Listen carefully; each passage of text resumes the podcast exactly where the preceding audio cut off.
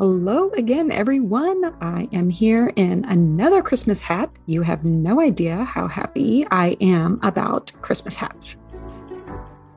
Sorry, I just had to have my moment there. So we are back for day 21 of our 25 Days, 25 Ways for a Better Christmas. And I am so happy about this one because it involves pajamas, hot chocolate, and Christmas movies. And that feels like just about the perfect day. So take a poll of what everyone's favorite Christmas movie is and grab some hot chocolate or tea or any kind of warm beverage. Get your jammies on and watch a Christmas movie. So getting into the Christmas spirit is so fun. If you have a Christmas hat that goes with your pajamas, highly recommend. Till tomorrow.